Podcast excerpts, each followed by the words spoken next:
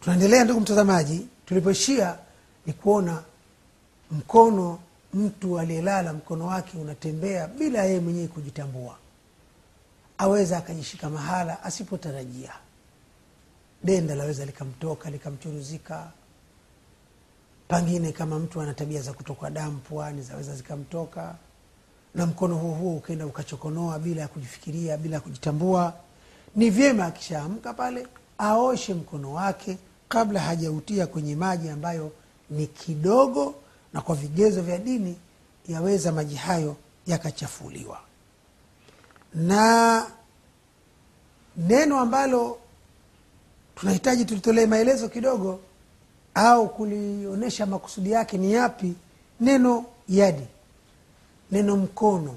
Sababu mkono kisheria ndugu mtazamaji ni huu huu mkono huu lakini hapa kwenye hadithi hii kinachokusudiwa ni hichi kiganja cha mkono na si wote. Sababu mtu aliolala akiamka hatumwambii aoshe mkono wote. Bali kinachokusudiwa ni hichi kiganja au kitanga cha mkono kwani ndicho ambacho upo uwezekano wa hicho kuranda huku na kule. Tamko jingine falyastanshik falyastanshik maana yake kama ilivyo katika baadhi ya riwaya ingawaje katika riwaya yetu hii halikutajwa lakini hutajwa pamoja maana yake ni kuingiza maji puani. Sasa kuna alistinshaq na kuna alistinthar. Alistinshaq ni kuingiza maji puani unaweka kwenye kiganja au unaweka kwenye kiganja unaingiza hiyo ni istinshaq unapoyatoa ndio istinthar. Katika udhu tendo hilo lifatilie lifa, yani lifanyike. Na wanasema wataalamu kuna faida nyingi tu za kiafya katika tendo hilo. Baada ya kuwa tulisoma tamko la hadithi kwa nia ya kusahihisha matamko yetu pia tumetafsiri baadhi ya matamko moja moja ambayo tumeona yanahitaji maelezo ya ziada. Sasa turudi kwenye hadithi na kuipitia neno kwa neno.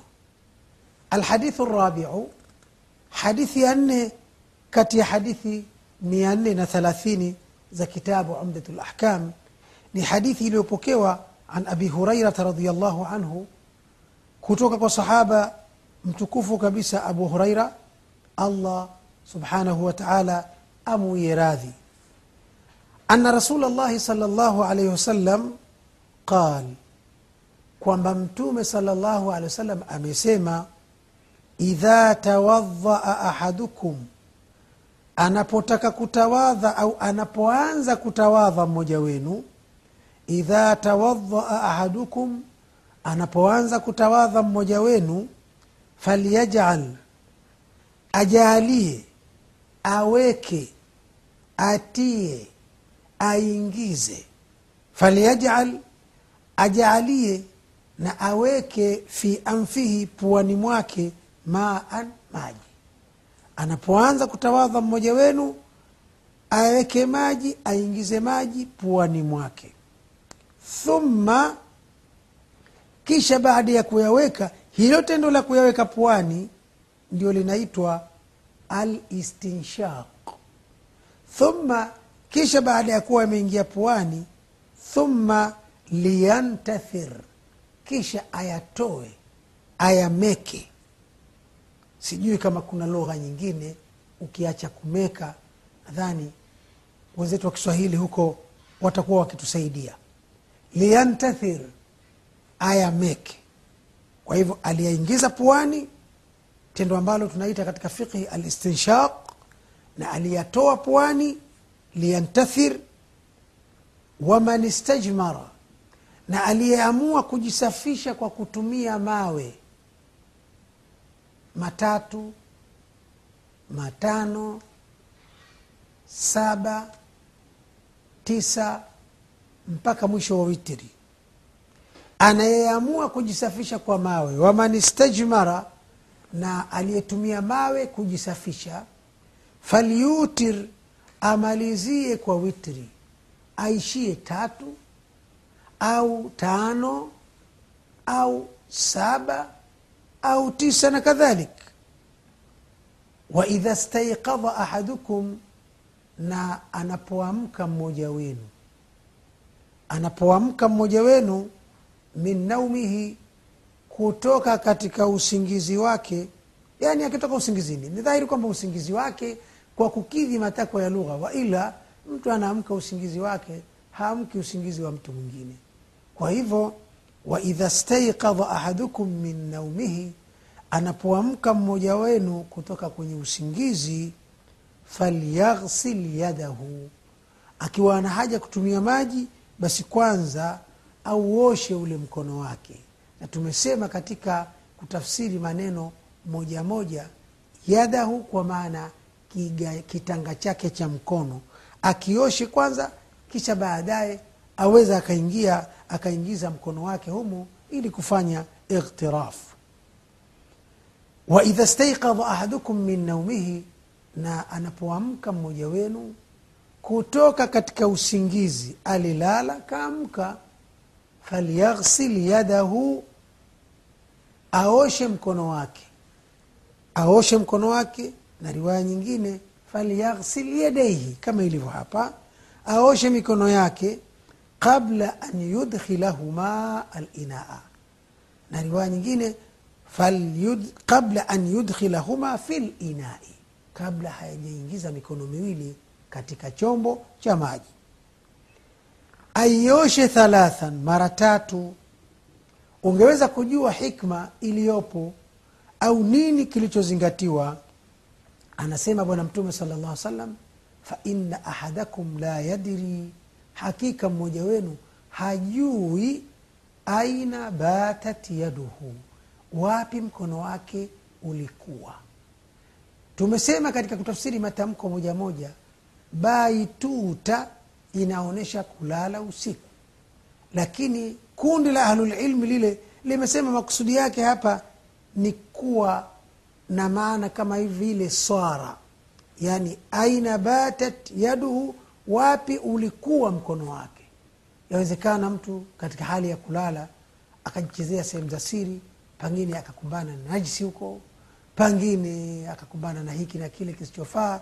Sasa maadam tuna maji hapa kidogo anataka kuyatumia si busara kuingiza mkono.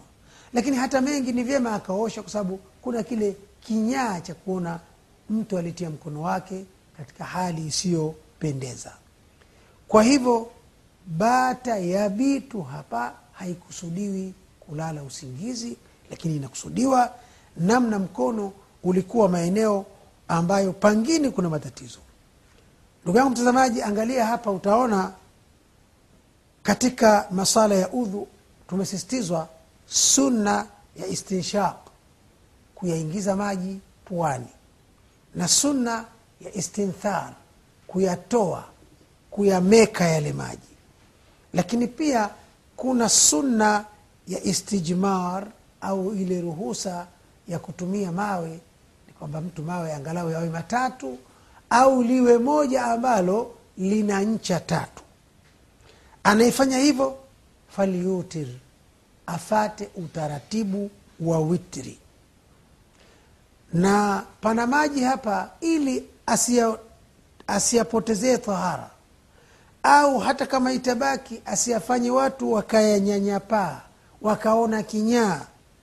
Waidha staikadha ahadukum min naumihi mmoja wenu akiamka kutoka kwenye usingizi usingizi wake falyaghsil yadaihi aoshe kwanza mikono yake qabla an yudkhilahuma linaa qabla an yudkhilahuma fi linai qabla hajaiingiza mikono katika udhu katika chombo aoshe ile thalathan mara tatu mikono imekuwa nadhif faina ahadakum la yadri hakika mmoja wenu hajui aina batat yaduhu. Wapi mkono wake ulikuwa wakati amelala hajitambui? Ulikuwa sehemu za siri? Ulikuwa anachokonoa puani ulikuwa mambo ya kufikiria hapa ni mengi mno. Baada ya kupata hiyo maana ya jumla tunaweza kusema hadithi hii ya mtume saa salam inasisitiza usunna wa istinshaq na stinthar lakini pia unaeleza pale ambapo mtu anataka kutumia mawe ili ajisafishe baada ya kukidhi haja zake azingatie uwitiri lakini pia mtu asiweke asiingize mikono yake katika chombo cha maji ambacho hasa maji hayo yakiwa machache sana kidogo na hali ya kuwa alitoka usingizini aoshe mikono kwanza ili kujiridhisha kwamba yuko katika hali ya unadhifu. Ndugu mtazamaji tunapenda tufuatie katika hatua yetu ambayo huwa ni ya mwisho katika somo nalo ni kujua baada ya yote haya hadithi hii inatufundisha yapi? Yanayofahamika au yale tunayoweza kuyapata kutokana na hadithi hii ya mtume salllahu alehi wasallam. Tunafahamu kumbe istinshaq kuingiza maji puani wakati wa udhu istinthar na kuyameka na kuyatoa ni katika mambo yanayotakiwa ndani ya sheria. Ala laqali tunaweza kusema ni sunna lakini wapo baadhi ya wanavyuoni walioyaona kuwa ni wajibu kwa sababu ya kuwa bwana mtume saa salam ameelekeza tamko la amri. Amesema kwa mfano falyastanthir. Wanasema hiyo ni amri walamru yaktadhi lwujub na wale wanaoona ni sunna wameona ziko sawarif vitu vilivyoepusha amri isilenge kwenye wajibu. La pili mashruiyat lithar litar fi dhalika kwamba kufanya witri ni jambo lililotakiwa kisheria. La tatu mashruiyatu ghasli lyadaini au lyadi min, min naumi llail ni jambo lililotakiwa kisheria anapolala mtu usiku kabla mkono hajauweka kwenye maji akiamka basi kwanza auoshe jambo lingine ambalo linadadisiwa hivi usingizi huu ni ule wa usiku? Wa mchana hauhusiki? Watu mara nyingi mchana inaonekana kama wanalala. Ah, ni temporary sana muda mfupi sana na hivi na hivi. Lakini inavyokana dhahiri yake hata mchana mtu kama amelala usingizi mzito kabisa msi- msingizi wa kujinafasi basi kwa kweli inawezekana kabisa akazingatia usuna huu. La mwisho la jambo la mwisho hapa ni kwamba ni wajibu katika udhu ni wajibu kutia udhu upya kwa mtu ambaye alitawadha na halafu akalala usingizi si kwa kujituliza vizuri makalio yake. Lakini aliyelala kwa kujituliza udhu wake unaendelea kuwepo hata baada ya kuamka.